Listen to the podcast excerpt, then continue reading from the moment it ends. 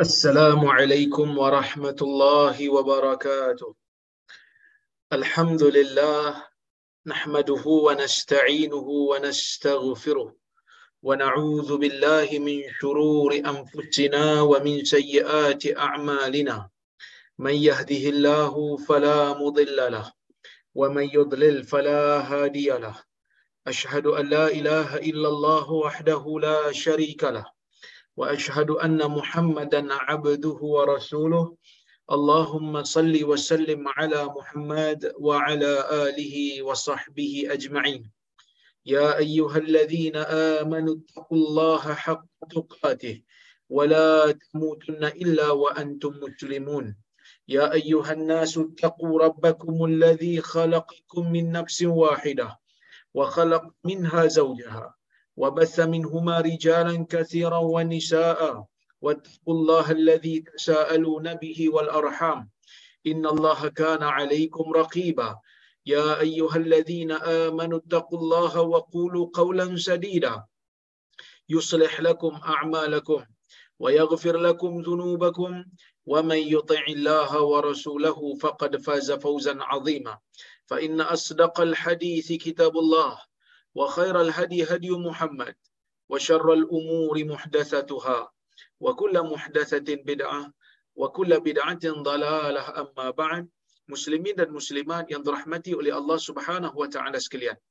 Alhamdulillah pada malam ini kita dapat bersama-sama sekali lagi berhimpun dalam kuliah Riyadhus Salihin yang ditulis dalam kuliah kita panggil apa kuliah membaca ataupun mengambil faedah daripada kitab Riyadhus Salihin karya Al-Imam An-Nawawi rahimahullah.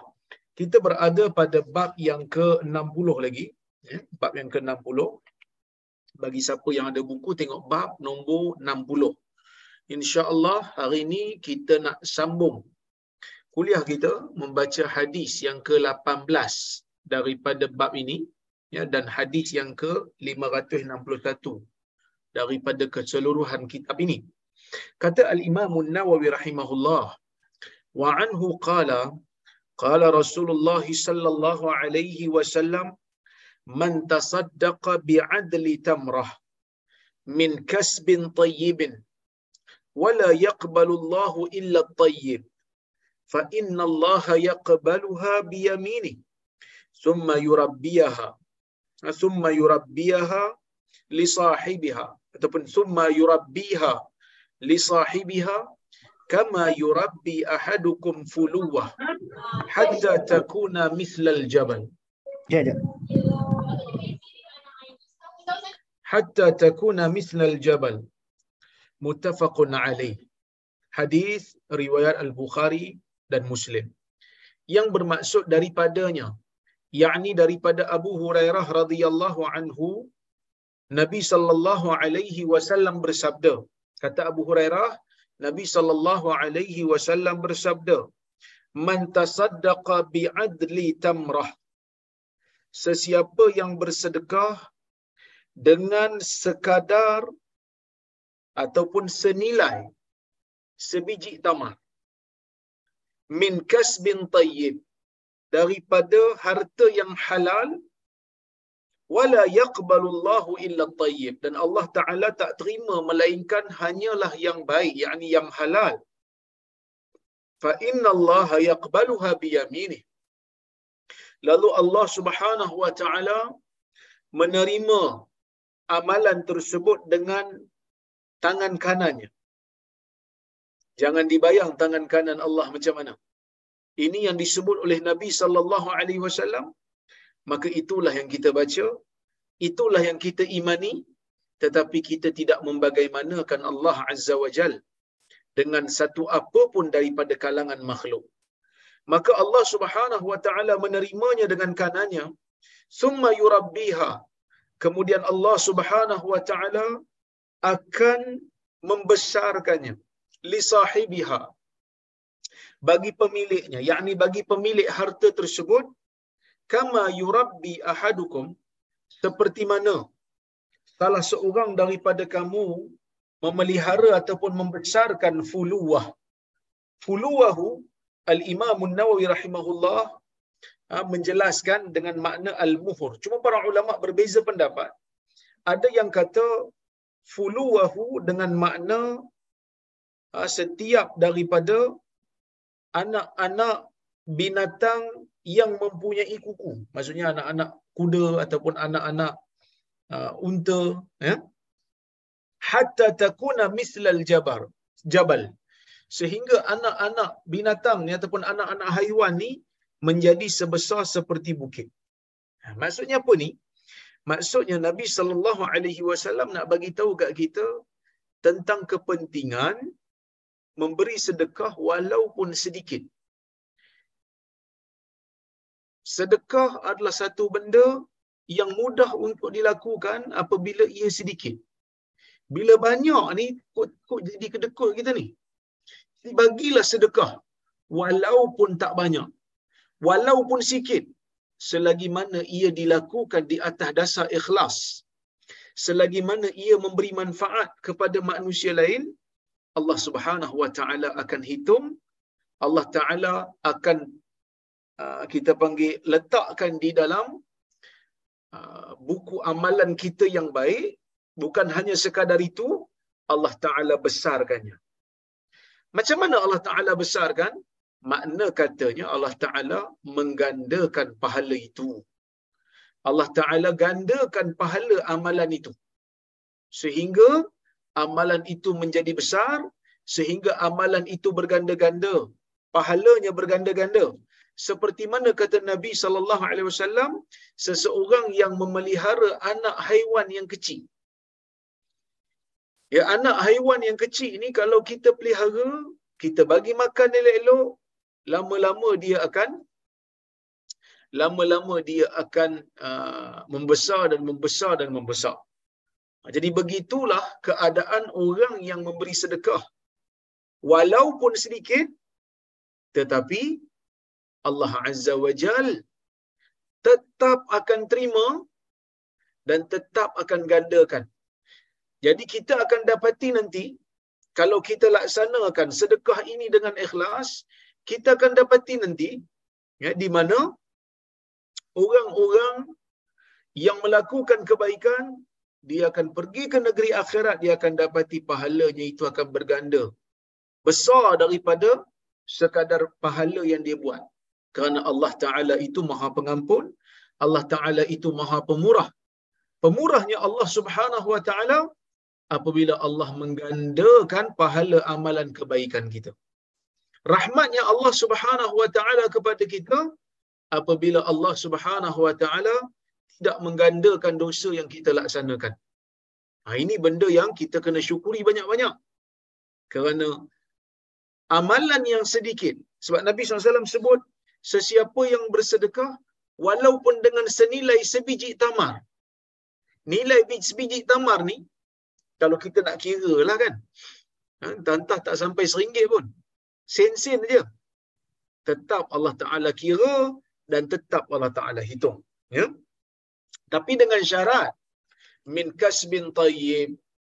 Daripada usaha ataupun daripada harta pencarian yang baik. Yang ni harta pencarian yang halal. Nak bagi tahu apa kat kita ni? Nak bagi tahu wala yaqbalullahu illa tayyib Allah taala tak terima amalan sedekah daripada harta yang haram harta yang haram ni macam mana harta yang haram ni ada dua cara nak dapatkan harta yang haram bukan kita galakkan tapi yang ni untuk kita tahu ada dua cara harta haram ni diperolehi yang pertama sama ada kita dapat dengan cara mendapatkan harta yang haram itu kerana zatnya haram. Zatnya haram. Macam mana zat haram? Contohnya, seseorang itu pergi berniaga babi.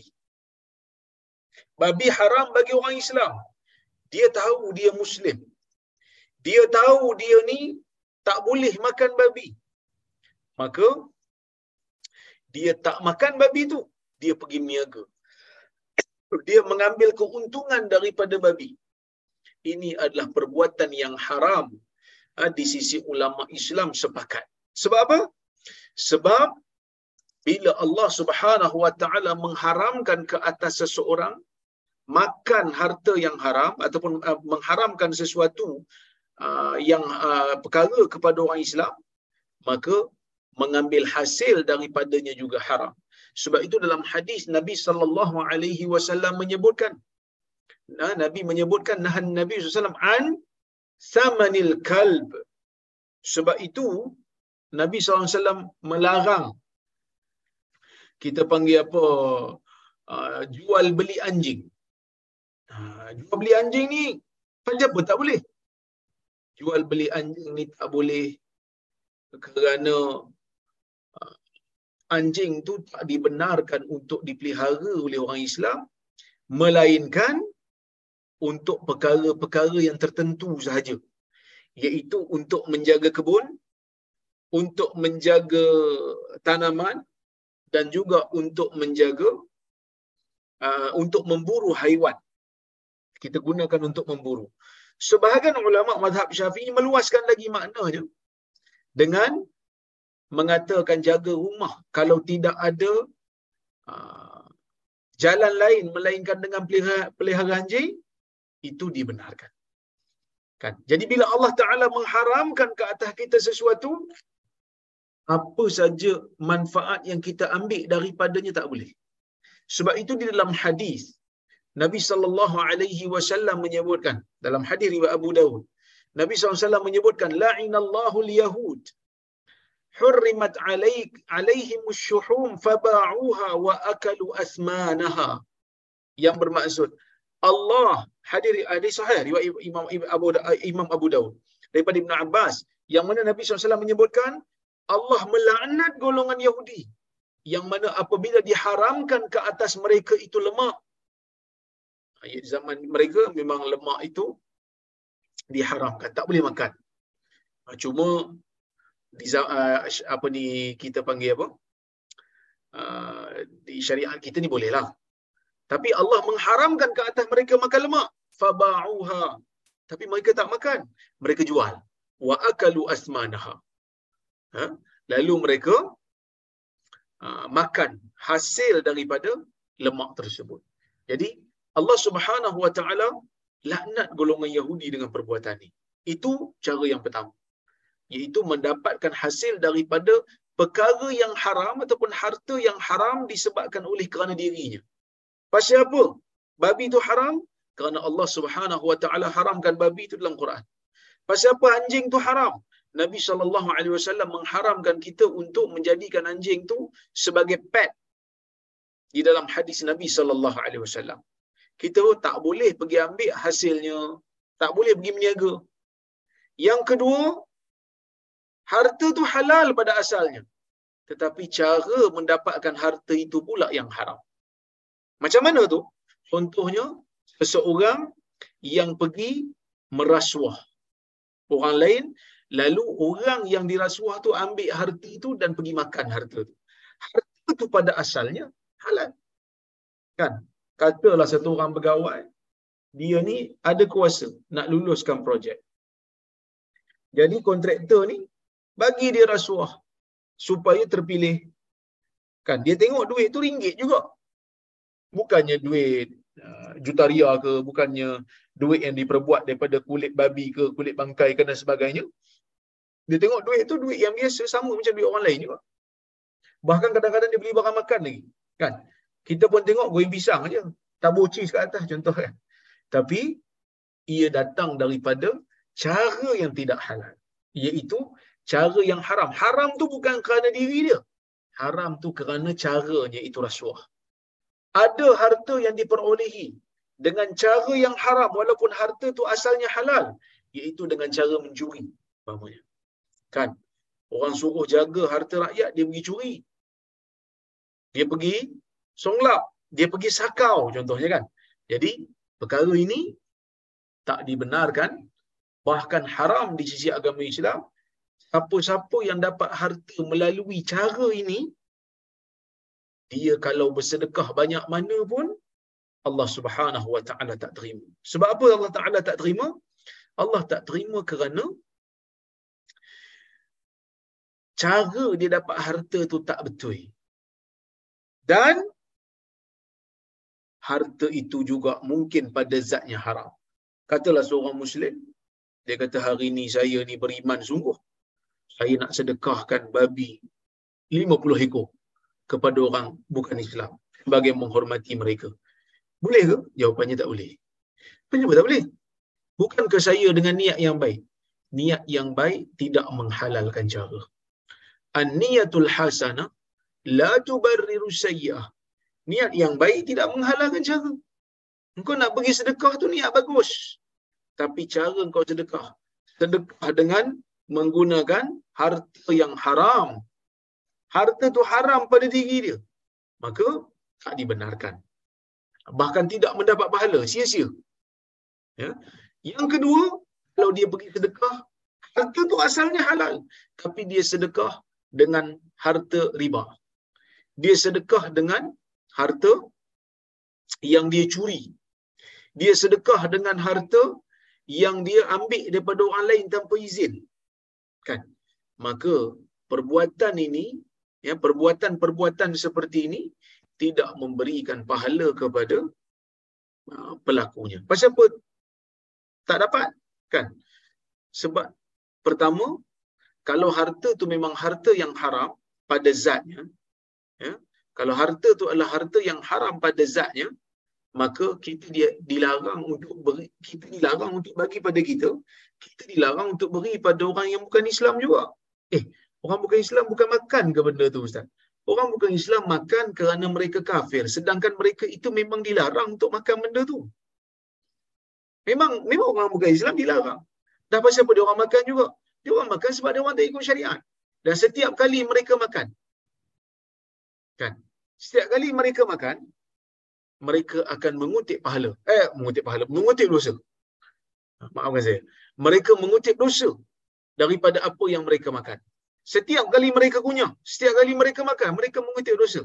Sebab itu kita orang Islam tak dibenarkan untuk membantu mereka dalam perkara yang haram. Tak boleh sedekah babi ke, sedekah anjing ke kepada orang yang bukan Islam. Tetap sedekah bangkai ke kepada orang bukan Islam kerana mereka walaupun kafir, walaupun mereka tu bukan Islam, tetap mereka ni tak tak di orang kata apa tak dilepaskan daripada tanggungjawab untuk mengamalkan hukum hakam Islam.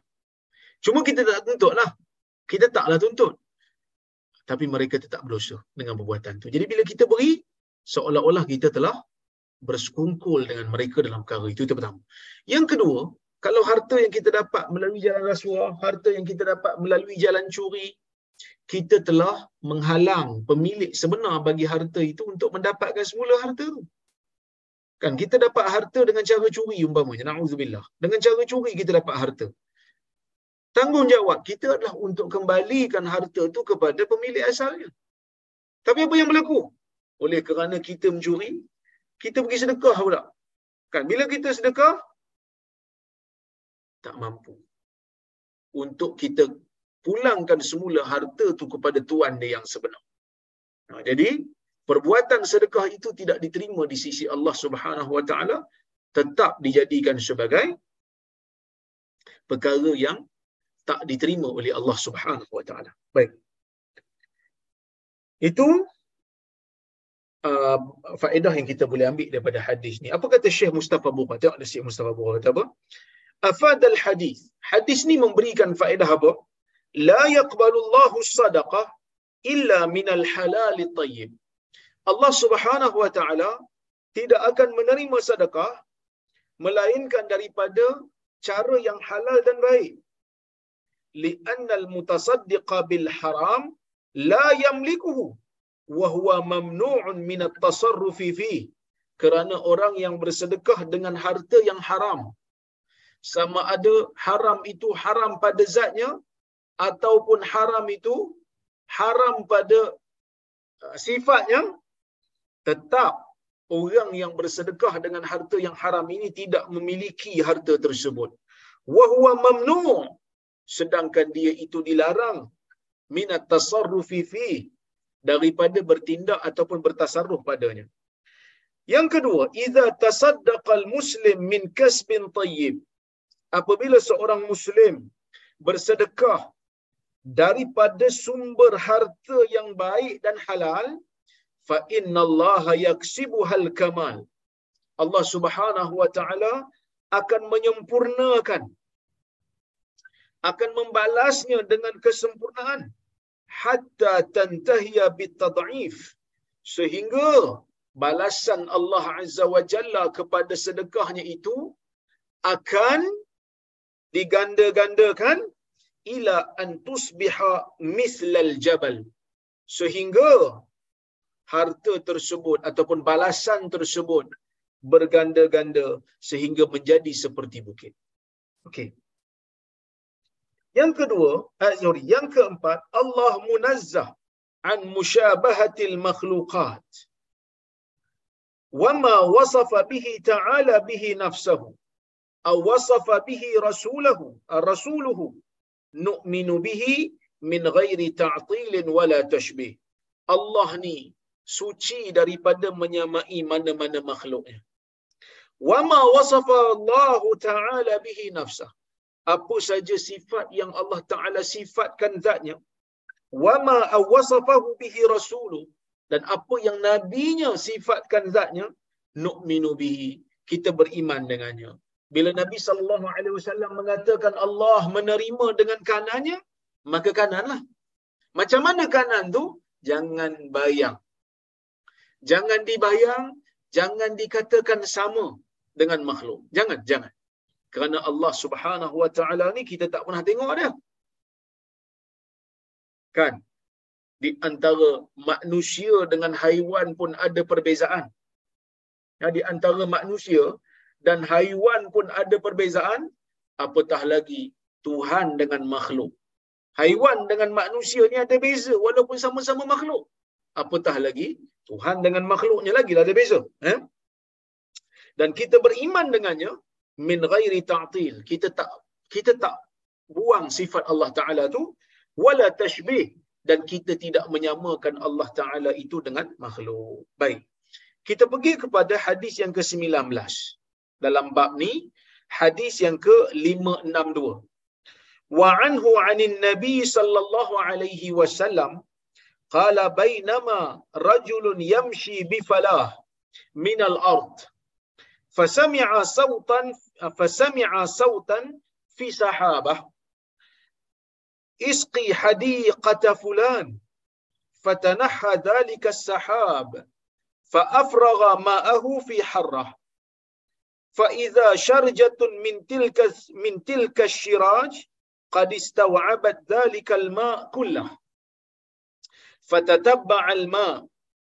فإذا رجل قائم في حديقته يحول الماء بمسحاته. فقال له يا عبد الله ما اسمك؟ قال فلان. للاسم الذي سمع في السحابة. فقال له يا عبد الله لما تسألني عن اسمي؟ فقال إني سمعت صوتا في السحاب الذي هذا ماؤه يقول اسقي اسقي حديقة فلان لاسمك فما تصنع فيها فقال أما إذ قلت هذا فإني أنظر إلى ما يخرج منها فأتصدق ataupun fa asada fa atasaddaqu sulusa bisulusihi wa akulu ana wa iyali sulusa wa aruddu fiha sulusa. Hadis riwayat uh, muslim. Maksudnya ya, daripada Abu Hurairah juga. Kalau kita tengok ni banyak hadis Abu Hurairah sebenarnya. Dia kata daripada Abu Hurairah, radhiyallahu anhu, yang mana Abu Hurairah meriwayatkan daripada Nabi sallallahu alaihi wasallam. Hadis ni memang hadis marfu' lah iaitu hadis daripada Nabi sallallahu alaihi wasallam Abu Hurairah, Nabi bersabda, Bainama rajul, ketika mana ada seorang lelaki yang bi falah, berjalan di falah, berjalan di satu kawasan uh, yang orang kata apa, yang kering. Bi falah. di satu kawasan yang tidak ada air. Tak ada air lah kat situ. Okey.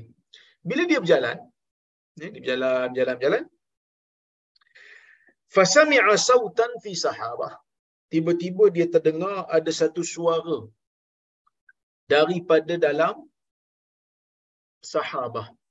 Apa itu sahabah? Sahabah itu uh, awan. Dia tengok terdengar satu suara dalam awan. Suara tu kata isqi hadiqat hadiqata fulan dia kata. Tolong siram kebun si fulan dia kata.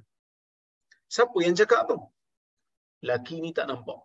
Yang dia tahu dia dengar suara yang dia tahu dia dengar suara daripada dalam awan fatanah hadzalika as-sahab jadi bila awan ni awan tu bila dia keluar daripada dia suara awan ni pun beredar. Beredarlah awan ni. Awan ni bagaimana? Fa afragha ma'ahu fi harrah. Lalu dia pun mencurahkan airnya tu pada harrah. Ha, harrah. Harrah tu apa dia? Harrah tu satu kawasan yang berbatu. Kawasan yang kering yang berbatu-batu. Ya? Jadi kalau Madinah tu pun dipanggil Harrah. Ada kawasan dipanggil Harrah. Kawasan yang berbatu-batu hitam. Okey. Kemudian bila awan tu dah curahkan air di situ hujan lah hujan fa iza sharjatun min tilka shiraj tiba-tiba kawasan yang mengalirkan air dalam kawasan berbatu tu Maksudnya bila air bila hujan turun kan hujan tu telah memenuhkan setiap daripada laluan air yang ada di situ. Sebab kalau tuan-tuan ah, biasalah pergi negara Arab ya. Kalau tuan-tuan biasa pergi negara Arab. Negara Arab ni walaupun dia kering dan kontang tapi kalau kita perhati betul-betul dekat padang pasir itu dia ada laluan air. Kawasan yang rendah. Jadi bila hujan air akan memenuhi kawasan tu. Ha, jadi dia macam sungai. Dia jadi macam sungai lah lepas hujan. Tapi sungai itu bukan sungai macam kita yang mengalirkan air setiap masa tak. Dia tak ada air kat situ. Tapi bila dia ada air, bila hujan jadi jadi turun banyak. Jadi kawasan-kawasan yang mengalirkan air jadi penuh dengan air. Hmm. Qad istaw'abat zalikal ma' kullah. Kan? Awan tu telah memenuhkan laluan-laluan air yang dekat dekat apa ni kawasan berbatu tu semua laluan air dipenuh fa idza rajulun qa'imun bihadiqati tiba-tiba ada satu satu orang lelaki dia orang kata apa? Pegang cangkul dia. Dan dia pegang uh, alat dia. Alat untuk bercucuk tanam tu. Dia nak dapatkan air tu. Ya dia nak dapatkan air jadi dia ni lah. Apa dipanggil? Uh, dia kata yuhawilul ma bimishati dia kata fa fatatabba al ma. Sorry saya baca lagi sekali ya fa idza شجره min tilka syiraj qad استوعبت dhalikal ma kullah. Air dah memenuhi kawasan-kawasan yang melalukan air fatatabba'a al-ma. Lelaki yang awal tadi ni yang tengok awan dan dengar suara tu dia pergi cari lah air tu diikut air tu. Diikut aliran air tu fa idza rajulun qa'imun fi hadiqati. Tiba-tiba dia bertemu dengan seorang lelaki yang berdiri di kebunnya yuhawwilul ma' bi mishatihi. Dia buat apa? Dia mem, uh, meng, meng, mengalihkan air tu dengan mishah. Uh, dengan alat kita panggil apa ni uh, dengan besi ataupun dengan cangkul dia. Okey? Faqala lahu ya Abdullah. Maka lelaki itu pun bertanya. Dia kata, wahai hamba Allah, nama kau apa? Ya Abdullah, masmuk. Wahai hamba Allah, nama kau apa? Qala fulan. Lilismi alladhi sami'a fi sahabah. Laki yang duk alihkan air ni, yang awan duk basahkan kebun dia ni dengan air, dia kata nama saya fulan Dia sebutlah nama yang memang laki awal ini tadi dengar apa ni nama tu daripada suara dalam awan tu tadi. Faqala lahu ya Abdullah. Lalu dia pun sebut, dia kata wahai Abdullah, wahai hamba Allah. Dia tanya pada lelaki yang bertanya tu lah. Lima tas'aluni an ismi? Kenapa kau tanya tentang nama aku? Yang kau nak tahu tentang nama aku ni, kenapa? Faqala. Maka lelaki yang awal tadi ni, si A ni tadi, bila tanya nama si B, B kata nama saya Fulan. Lalu si B tanyalah yang tanya nama aku siapa? A kata, Inni sami'tu sautan fi sahabil ladhi hadha ma'uhu. Kerana tadi aku mendengar satu suara daripada awan ni tadi, yang mana ni lah airnya tadi ni. Air yang kau alih-alihkan ni. Air yang kau buat laluan untuk turun ke kebun kau ni, suara daripada dalam awan tu sebut, Isqi hadiqata fulan bismik. Wahai awan, kau pergi curahkan air ni dekat kebun si fulan. Dan disebut nama kau. Fama tasna'u fiha. Jadi aku nak tahu lah kau buat apa dengan kebun kau ni. Sampai dapat keistimewaan sampai begitu sekali. Faqala. Lalu si A ni kata, Amma idh qulta hada. Adapun jika kau sebut begitu, maksudnya kalau betul lah yang kau cakap ni, hujan ni turun disebabkan ada suara yang suruh pergi curah pada kebun aku aku nak sebut ni je lah dia kata fa inni anzuru ila ma yakhruju minha.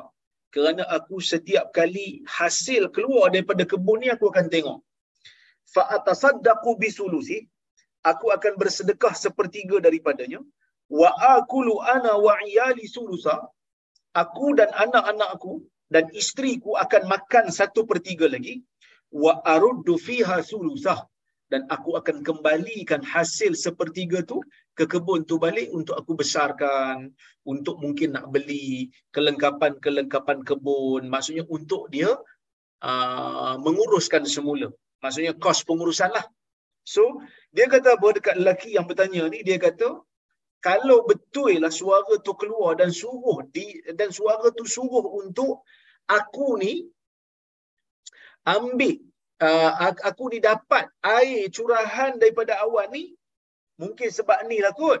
Sebab aku ambil setiap daripada hasil yang keluar daripada kebun ni aku ambil dan aku bahagi tiga. Satu bahagian aku akan sedekahkan. Satu bahagian aku akan makan bersama dengan isteri dan anakku. Satu lagi bahagian aku kembalikan ke kebun sebagai kos pengurusan. Maka tuan-tuan dan puan-puan rahmati Allah sekalian, dalam hadis ni Nabi sallallahu alaihi wasallam nak sebut pada kita ni beberapa perkara yang boleh kita ambil faedah daripadanya. Yang pertama mengisbatkan hadis ni menceritakan tentang kewujudan malaikat. Eh, tak ada cerita pasal malaikat pun ustaz. Tu, yang tadi tu, yang suara keluar daripada awan tu. Tu suara malaikat lah tu. Sebahagian ulama mengatakan dia adalah ar-ra'du. Siapa ar-ra'du? Malaikat yang menjaga awan. Ya. Ha. malaikat yang menjaga awan ni kerja dia memang menggerak-gerakkan awan. Jadi sebab itu, tuan-tuan dan puan-puan rahmati Allah sekalian, bila dengar bunyi guru. Ha. Ya, bila dengar bunyi guru, Nabi sallallahu alaihi wasallam ajar kita untuk baca Subhanallazi yusabbihu ar-ra'du bihamdih wal malaikatu min khifati. Maha suci Allah yang mana ar-ra'du itu bertasbih dengan memujinya dan malaikat juga bertasbih kerana takut kepadanya.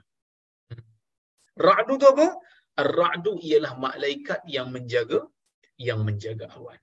Jadi kalau orang kata apa kita tak tahu, ah ini kita tahulah malaikat ni macam-macam macam-macam tugas Allah Taala bagi kat dia. Ha, macam-macam tugas yang Allah Subhanahu Wa Taala bagi kat dia. Jadi di antara uh, kata apa tugas malaikat yang ada di dalam hadis ialah dengan menjaga ataupun uh, mengarahkan awan untuk uh, kita panggil apa meng, uh, membasahkan bumi dan menghidupkan semula tumbuhan. Jadi kalau kita tengok eh, di dalam berita hari ini dan semalam, tengok memang ada. Ya, memang ada uh, tumbuh-tumbuhan muncul dekat Arab Saudi banyak. Dekat bukit-bukit, sepanjang bukit-bukit di Arab Saudi, di Mekah terutamanya, hijau. Jadi ada orang dia mula untuk bangkitkan lah. Persoalan adakah kita ni dah masuk di dalam hadis Nabi SAW yang Nabi kata, La taqumu sa'ah hatta ta'uda ardul Arab murujan wa anhara.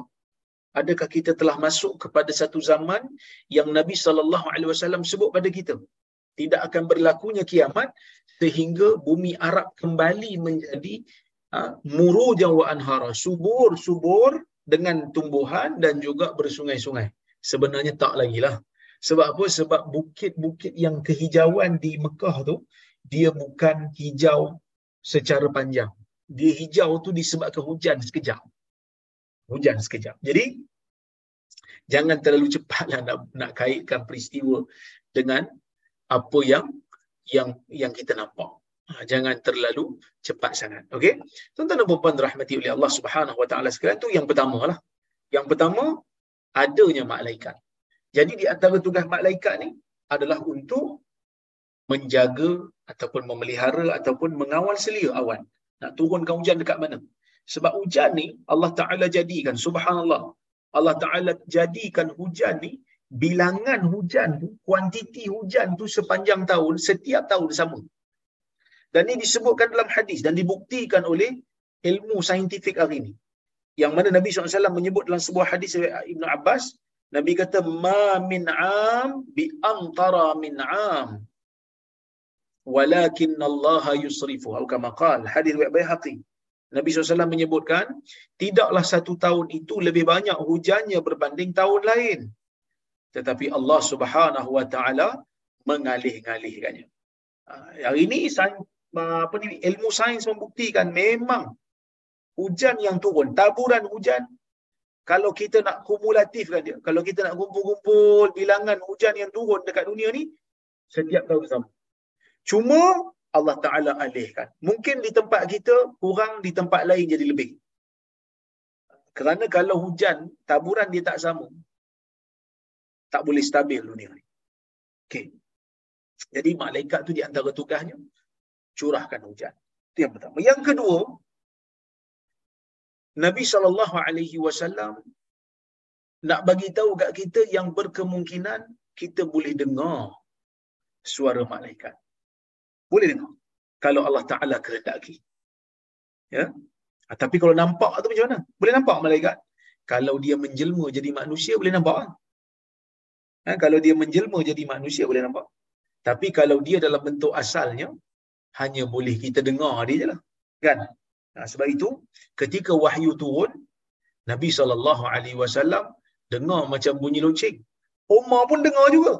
Dengar macam bunyi dengung lebah. Eh, macam mana pula Nabi bunyi loceng? Nabi dengar macam bunyi loceng. Omar dengar macam bunyi uh, apa kita panggil dengung lebah. Sebab Umar bukan menerima. Umar hanya melihat Nabi terima. Nabi terima dengar macam bunyi loceng. Umar dengar macam bunyi dengung lebah sebab bukan Umar yang terima. Ya? Baik. Kita boleh dengar suara malaikat kalau Allah Subhanahu Wa Taala izinkan. Tapi kalau Allah Taala tak izin, tak bolehlah. Ya, semua ni dengan dengan kehendak Allah. Kenapa tak boleh kalau Tuhan tak izin? Kerana kita dengan malaikat ni tabiatnya lain-lain. Kejadiannya lain-lain. Kita dicipta daripada tanah. Malaikat dicipta daripada cahaya. Mana nak sama? Jadi bila tak sama, tak ada kesinambungan, tidak ada keserasian. Kalau Allah Ta'ala tak izin, dia tak jadi. Dia tak boleh dengar. Yang ketiga, hadis ni nak menceritakan tentang karamah. Karamatul uh, awliya was salihin kemuliaan orang-orang saleh, kemuliaan wali-wali Tuhan. Siapa wali ni? Wali ni ialah orang yang bertakwa kepada Allah Subhanahu Wa Taala. Wali ni orang yang jaga batas-batas hukum, orang yang warak, orang yang tak buat benda-benda yang disangkanya membahayakan. Walaupun sangkaan, bahaya pada agama ni tak buat. Kan? Dia tak buat. Orang saleh. Jadi bila orang saleh ni ada ketika dan waktunya Allah Ta'ala bagi kat dia karamah. Apa itu karamah? Perkara luar biasa Tuhan bagi kat dia. Ha, jadi bila dia ni orang yang saleh, banyak bersedekah sehingga sepertiga daripada hartanya itu dia bagi untuk sedekah maka dia ni layak untuk mendapat kemuliaan di sisi Allah jadi Allah Subhanahu wa taala arahkan malaikat yang jaga awan untuk curahkan air kat dia sedangkan kita tahu bumi kontang ni memang susah nak dapat air. Tiba-tiba awan pergi cari dia. Bukan kita, bukan dia pergi cari awan. Biasanya kita yang pergi cari kesan awan. Kan di tengah-tengah padang pasir ni orang akan cari oasis. Tempat takungan air setelah hujan. Tapi yang ni hujan pergi cari dia. Ya? Sebab apa? Sebab dia bersedekah. Ha, sebab dia bersedekah. Sebab itu dia dapatlah karamah daripada Allah Subhanahu Wa Taala. Dan hadis ni juga membuktikan kepada kita yang mana pekerjaan ya, pekerjaan bercucuk tanam itu tidaklah dicela di dalam agama. Walaupun ada hadis Nabi sallallahu alaihi wasallam menyebutkan dalam hadis Bukhari Nabi SAW menyebutkan uh, orang yang bercucuk tanam, orang yang simpan alat zara, alat bercucuk tanam di dalam rumahnya, Allah Subhanahu Wa Taala akan masukkan kehinaan ke dalam rumah. Ya? Lam yadkhul hada bait qaumin illa adkhalahu Allah ya ma'ahu zulm. Jadi Nabi SAW, Nabi SAW menyebutkan alat pertanian ni tak masuk dalam rumah mana-mana kau melainkan Allah Subhanahu Wa Taala akan masukkan sekali kehinaan. Sekali pandang macam Nabi SAW melarang kita bercucuk tanam. Sebab Nabi sebut perkataan ni ketika mana Nabi nampak alat tanaman. Alat-alat macam cangkul dan sebagainya tu Nabi tengok alat ni digunakan untuk bercucuk tanam. Nabi terus sebut dalam hadis ni, Bukhari. Hadis sahih lam yadkhul hadha baita qaumin benda ni tak masuk rumah mana-mana kaum melainkan Allah Taala masukkan sekali kehinaan. Jadi orang pun confuse tak boleh ke bercucuk tanam? Sebenarnya boleh. Kerana dalam hadis yang lain hadis Bukhari Nabi sallallahu alaihi wasallam menyebutkan secara jelas.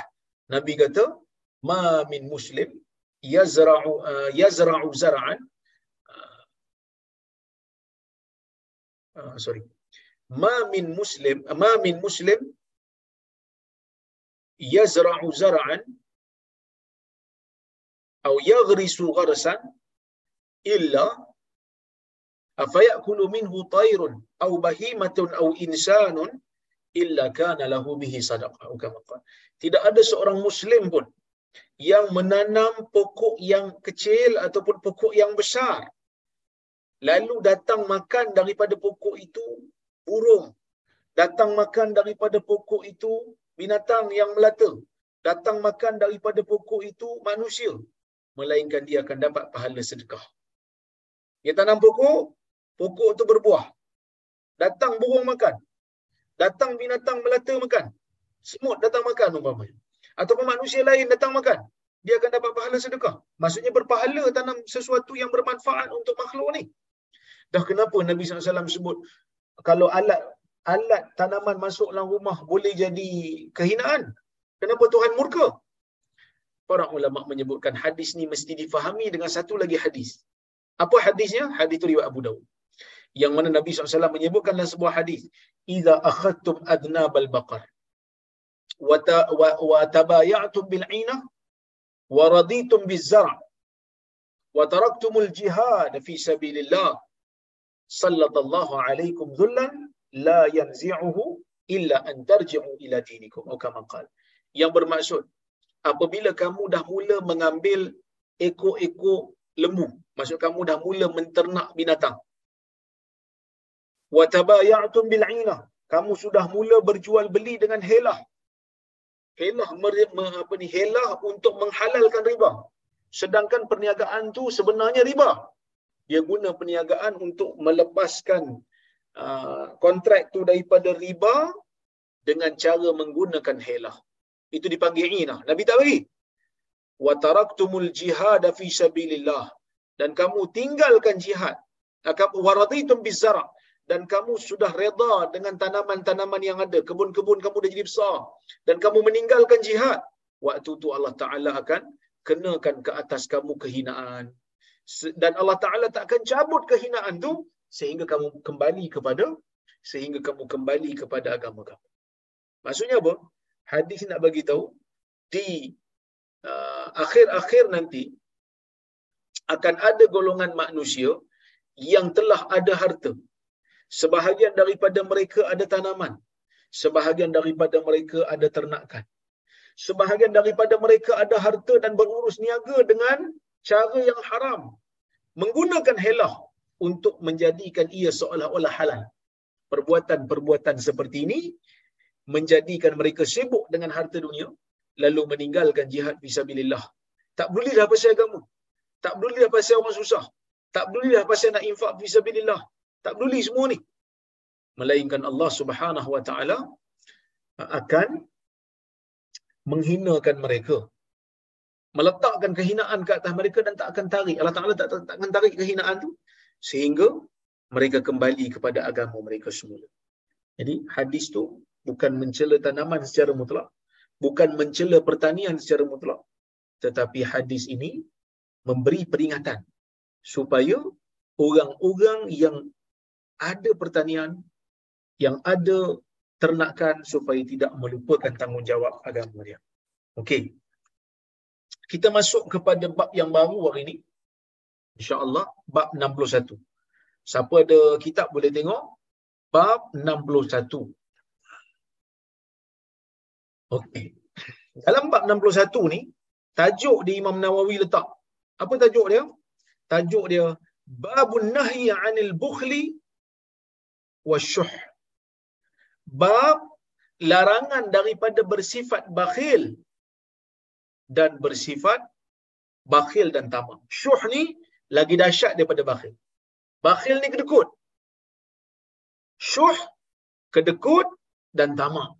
Hmm, terkedekut dan dan tamak. Okey. Kita tengok.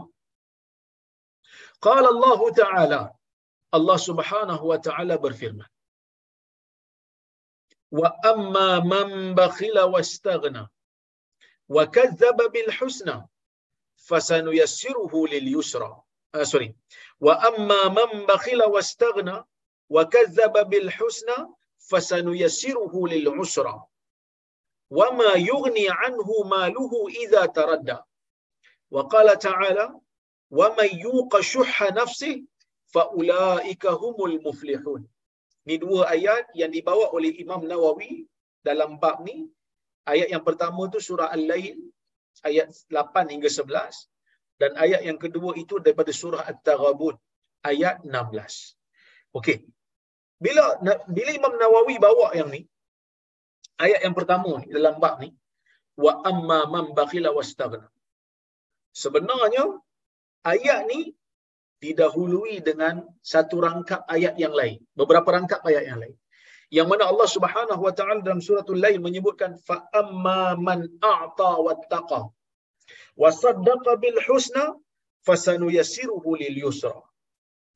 Adapun orang-orang yang memberi lalu mereka bertakwa. Fa amma man a'ta wattaqa. Sesiapa yang memberi lalu dia bertakwa. Ini yang sebelum ayat yang kita baca. Nak bagi tahu apa? Nak bagi tahu di antara sifat orang yang bertakwa tu mereka memberi. Beri apa? Mereka memberikan harta mereka pada jalan yang benar. Mengeluarkan harta mereka pada haknya. Bayar zakat dan sebagainya lah wasaddaqa bil husna dan orang yang memberi ni dan orang yang bertakwa ni mereka membenarkan dengan husna husna ni apa dia ulama tafsir berbeza pendapat ada yang kata mereka membenarkan tauhid waktu mereka memberi mereka ada tauhid waktu mereka memberi mereka beriman kepada Allah dan Rasul ada yang kata begitu ada yang kata mereka membenarkan syariat kerana waktu mereka berikan zakat, dah tentu mereka percaya pada syariat. Wajib ke atas mereka zakat. Ada yang kata waktu mereka memberi itu, mereka membenarkan husna. Husna dengan makna balasan baik. Mereka beri, mereka percaya. mereka akan terima balasan baik daripada Allah Subhanahu wa taala. Fanuyassiruhu lil yusra. Lalu kami akan mudahkan jalannya untuk kemudahan.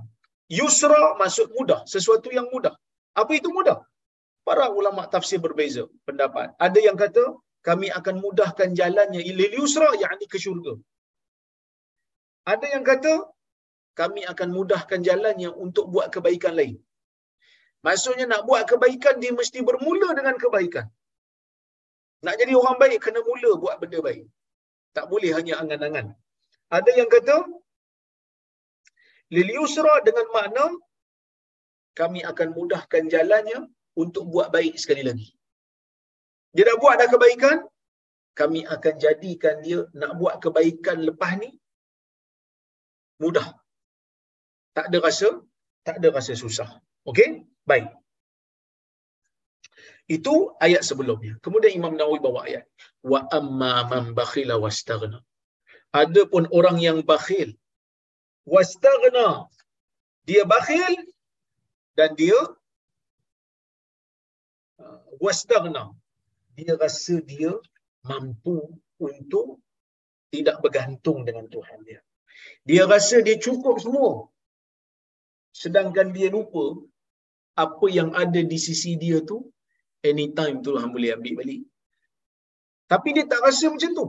Sebab apa? Sebab dia dah jadi orang yang sombong dan orang yang takabur. Adapun orang-orang yang bakhil, kata Nabi eh, kata Allah, lalu dia rasa diri dia kaya. Dia rasa dia tak perlu apa-apa. Dia rasa dia boleh bersendirian. Wa kadzdzaba bil husna dan dia mendustakan pula tentang hari akhirat. Ada sebahagiannya dia mendustakan akidah Islam. Dia tak percaya pada akidah Islam. Fasanu yassiruhu lil usra dan kami akan mudahkan jalannya untuk kesusahan. Kesusahan tu apa? Kami akan mudahkan jalan untuknya lil usra, yakni untuk masuk ke dalam neraka.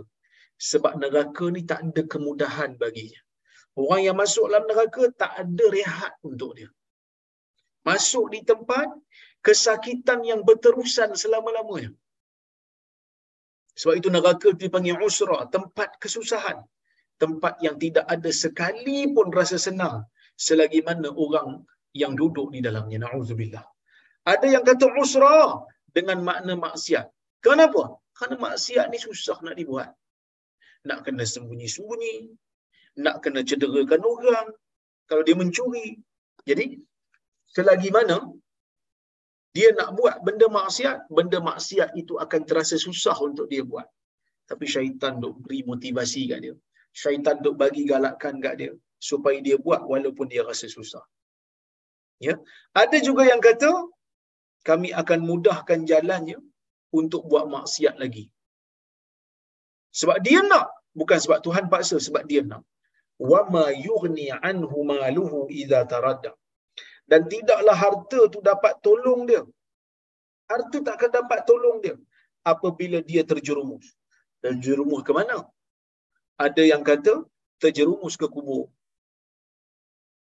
Bila dia terjerumus masuk dalam kubur, harta dia tak bawa. Harta dia tak boleh nak bantu dia. Kalau orang saleh baca Quran, Al-Quran akan jadi syafaat untuk dia. Tapi kalau dia ni jenis kedekut, suka buat maksiat, maka dia akan terjun dalam kubur dia tak ada siapa nak bantu dia harta dia ditinggalkan bahkan harta dia habis diambil oleh waris-waris dia ada yang kata apabila dia terjun ke dalam uh, neraka jahanam tak ada siapa nak bantu dia. Dia sendiri-sendiri. Ya dia meminta supaya Allah Taala keluarkan dia daripada neraka. Tapi dia tak mampu. Selagi mana ada dosa dia maka selagi itulah dia akan kekal masuk ke dalam neraka Allah. Dan Allah Subhanahu wa taala berfirman, "Wa may yuqashuha nafsi" dan sesiapa yang diselamatkan daripada sifat tamak pada dirinya, faulaika humul muflihun. Mereka itulah orang-orang yang benar-benar berjaya. Okey. Ini ayat Quran yang dia bawa. Kita tengok hadis yang Nabi yang Nabi SAW sebut dalam bab ni. Kata Nabi, hadis yang pertama. Kita tengok. Wa an Jabir radhiyallahu anhu anna Rasulullah sallallahu alaihi wasallam qala ittaqu dhulm fa inna dhulma zulumatun yawm al-qiyamah wattaqu syuh fa inna syuha ahlaka man kana qablakum hamalahum ala an safaku dima'ahum wastahallu maharimahum. Yang bermaksud daripada Jabir radhiyallahu anhu katanya sesungguhnya Rasulullah sallallahu alaihi wasallam bersabda ittaquz zulum. Takutlah kamu kepada kezaliman takut ni dengan makna larikan diri kamu daripada zalim zalim ni makna apa zalim ni ada beberapa definisi definisi yang pertama yang tuan-tuan biasa dengar apa dia definisinya meletakkan sesuatu bukan di tempatnya. Ha, tu zalim lah tu. Pergi ambil capal letak atas kepala. Ha, tu zalim lah tu. Patutnya capal letak kat kaki. Contoh satu orang bapa, ada anak perempuan dua orang, anak lelaki dua orang. Nak adil dia kata, tahun ni saya beli baju kurung semua untuk anak saya. Lelaki dan perempuan pakai baju kurung belaka. Barulah saat sama. Itu bukan saat sama. Itu zalim. Kerana anak lelaki tak perlu pakai baju kurung. Itu bukan pakaian dia. Okey? Ada yang kata zalim dengan makna bertindak sesuatu pada harta yang bukan milik dia. Ada yang kata zalim dengan makna melampaui batas. Maka Nabi SAW suruh kita menjauhi kezaliman. Jangan buat zalim. Zalim ni ada dua. Satu zalim pada diri sendiri, satu zalim pada orang lain. Kalau zalim pada diri sendiri, kita langgar perkara yang Allah Ta'ala larang. Pergi langgar, pergi buat. Ini zalim. Ada zalim pada orang. Zalim pada orang ni bahaya sikit lah. Kerana kita perlu kembalikan semula apa yang kita ambil daripada orang lain tu. Sebab Nabi kata apa? Kezaliman itu adalah kegelapan di hari di hari kiamat. Kegelapan. Kita tak nampak sinar yang cerah kalau kita banyak buat zalim. Sinar yang cerah ni maksudnya kita tidak akan dapat masa depan yang baik bila sampai ke negeri akhirat nanti. Dan Nabi SAW pesan, Wattakushuh. Takutlah kamu juga dengan satu sikap, satu sifat yang dipanggil sebagai sifat bakhil dan tamak. Fa inna syuh kerana tamak ni ahlaka man kana qablakum. Telah membinasakan orang sebelum kamu. Hamalahum sifat tamak ni membawa mereka sehingga menumpahkan darah mereka dan menghalalkan perkara yang haram ke atas mereka. Maksudnya bila dah tamak dia langgar semua. Benda halal, benda haram dia tak kira. Yang penting dia dapat memuaskan sifat tamak dia tu. Maka benda ni bahaya. Yang Nabi SAW pesan kat kita supaya kita tak terlibat dengannya dan menjauhkan diri daripadanya. InsyaAllah. Okey, cukuplah sekadar itu untuk malam ini. InsyaAllah kita jumpa lagi uh, pada kita sambung semula kuliah kita pada masa akan datang insyaAllah.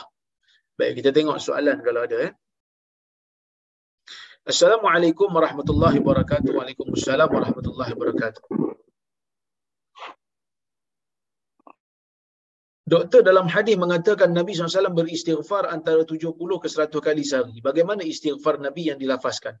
adakah rabbi ghafirli wa tub alayya innaka antat tawwabur rahim ataupun astaghfirullah jazakallah khair dalam hadis ini tak diceritakan istighfar macam mana tetapi istighfar ni ialah meminta ampun kepada Allah Subhanahu wa taala dalam hadis ketika mana Nabi SAW lepas pada salat Nabi baca astaghfirullah. Ha. tapi juga ada di tempat yang lain Nabi baca rabbi ghafirli rabbi ghafirli wa tub alayya innaka antat tawwabur rahim. Maka kedua-duanya dibenarkan. Selagi mana minta ampun kepada Allah Subhanahu Wa Taala maka selagi itu di, dianggap sebagai istighfar termasuk dalam hadis itu ada keluasanlah di situ. Assalamualaikum warahmatullahi wabarakatuh Waalaikumsalam. Jika seseorang bermain sukan contoh badminton dan setuju siapa kalah kena belanja makan? Dan adakah ini halal atau dikira berjudi? Ada yang berpandangan ia bukan judi kerana ia usaha dari dua belah pihak. Kerana jika dikira halal ada juga habuan-habuan ni diganti dengan wang hadiah dan lain termasuk wang jazakallah khairan dia judi ni kita kena tengok definisi dia. Dia kata zero sum game. Ada yang untung dan ada yang rugi. Jadi bila siapa yang kalah kena belanja, ada yang rugi dan ada yang untung, yang menang tak di apa dapat belanja, maka ia termasuk dalam judi. Wallahu alam itu pandangan saya. Okey. Assalamualaikum Assalamualaikum Salam. Ada hamba Allah jual pedang dan selalu sebut hadis dengan bunyi Rasulullah bersabda, Rasulullah ajarilah anak-anak kalian berkuda, bermain pedang, berenang dan memanah. Ini bukan kata-kata Nabi sallallahu alaihi wasallam. Ini merupakan kata-kata Umar bin Khattab radhiyallahu anhu. Ha, alimu abna'akum ar-rimaya was-sibaha uh, wa rukubal khail. Ya. Um, ajar anak-anak kamu untuk berenang, memanah dan juga uh, me, uh, gitu, sibaha war rimaya wa rukubal khayl dan juga me, menunggang kuda. Ini merupakan kata-kata Umar itu pun still ada perbahasan pada sanadnya. Ada yang kata ia merupakan riwayat yang bukan uh, sahih daripada Umar. Tetapi di sana ada riwayat yang lain yang sahih. Nabi SAW memang galakkan kita untuk berlumba kuda. Naik kuda. Melatih diri dengan kuda. Ya, begitu juga Nabi SAW ada menyebutkan tentang uh, kepentingan untuk naik unta dan juga memanah. Dalam riwayat yang lain, Nabi SAW menyebutkan, ya, uh, ala innal quwwatar rami ketahuilah kekuatan itu pada lemparan. Nak panahlah pada zaman tu. Ha, okay. Dan dalam hadis yang lain Nabi wasallam ada menyebutkan tentang kelebihan kuda yang dibawa untuk ber, berjihad. Jadi uh, kita panggil apa? Uh, memang adalah riwayat yang Nabi wasallam suruh kita ni uh, menunggang kuda, berlatih memanah ya. Dan juga ada juga riwayat yang menyebutkan tentang uh, berenang. Ada. Berenang dalam riwayat Tabrani. Cuma saya lupa dia punya lafaz. Uh, okay? Baik.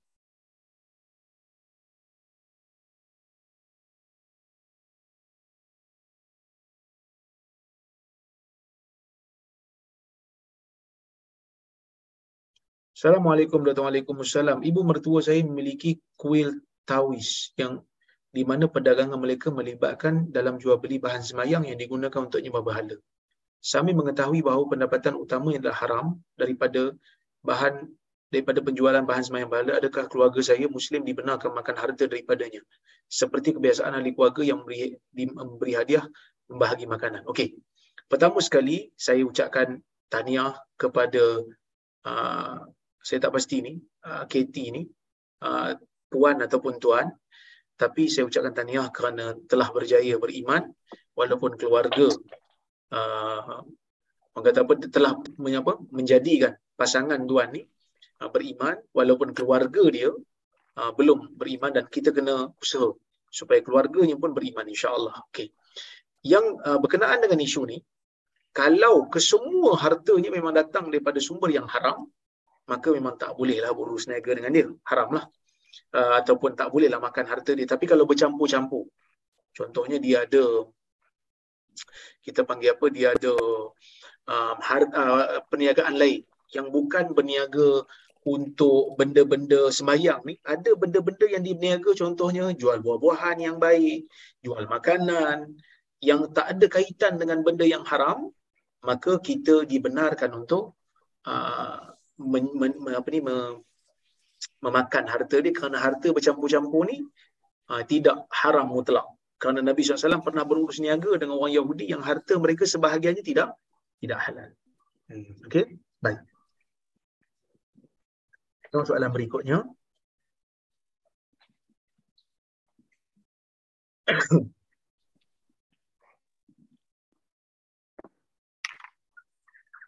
Okey. Ini ada satu last saya tengok. Mana tadi? Assalamualaikum doktor. Waalaikumsalam. Boleh ke jual beli kucing? Di dalam hadis Nabi sallallahu alaihi wasallam ada menyebutkan tentang uh, nahan Nabi SAW an bai'i as-sinnaw. Nabi sallallahu alaihi wasallam melarang jual beli sinau. Sinau ni apa dia? Uh, kucing. Cuma para ulama berbeza pendapat tentang hukumnya. Ya. Baik. Majoriti ulama mengatakan jual beli kucing ni dibenarkan. Tetapi Zahiri mengatakan haram. Kenapa? Kerana yang saya sebut tadi. Nabi SAW melarang jual beli kucing. Tetapi, ya, majoriti ulama mengatakan kucing di zaman tu tak ada nilai. Mereka kata dibenarkan tapi makruh jual beli kucing ni sebab dia kata zaman tu tak ada nilai. Zaman ni dia kata, ah, kebanyakan ulama kata zaman ni kucing ni dia ada nilai dia. Dia bukan macam kucing zaman dulu yang liar yang tidak ada manfaat. Tapi kalau kucing ni ada manfaat, kucing ni memang baka baik lah orang kata. Yang uh, ada manfaat untuk kita, untuk terapi kita, maka dibenarkan menurut majoriti ulama. Wallahu a'lam. Ha, tapi kalau tuan-tuan nak bersifat uh, wara, tak mau terlibat dengan jual beli kucing, kita lebih baiklah. Okey? Baik. InsyaAllah mudah-mudahan ada manfaat kuliah kita pada malam ini. Saya ucapkan terima kasih banyak kepada tuan-tuan yang hadir. Terima kasih juga kepada penganjur, kepada Datuk Syekh Hamid, Johan, Haji Shah, Haji Hamid, hmm, Tan Sri Azman dan juga Datuk Rozan yang menganjurkan kuliah pada malam ini. InsyaAllah kita jumpa di lain masa. Saya mohon maaf terkasar bahasa tersilap kata. Aku lu qawli hadha wa astagfirullahaladzim li walakum. Wassalamualaikum warahmatullahi wabarakatuh. Waalaikumsalam.